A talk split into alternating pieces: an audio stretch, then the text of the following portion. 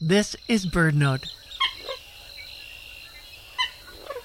Driving through marshes, fields, and pastures in the rural southeast, you might not notice the watery ditches along the country roads, but they're worth a look.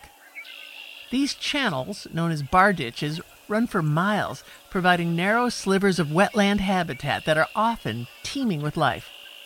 Herons stalk the shallow water, stabbing at minnows. Plump water birds, called gallinules, swim on the surface.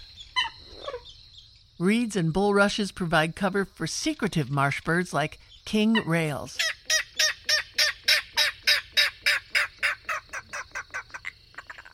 Red winged blackbirds flash crimson epaulets as they sing. And boat tailed grackles offer their own rough music.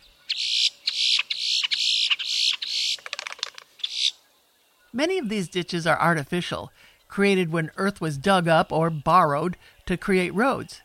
They've created conservation challenges, draining wetlands and changing the natural flow of water across the landscape. But many birds have adapted to this artificial habitat. Great news for the car-bound birder.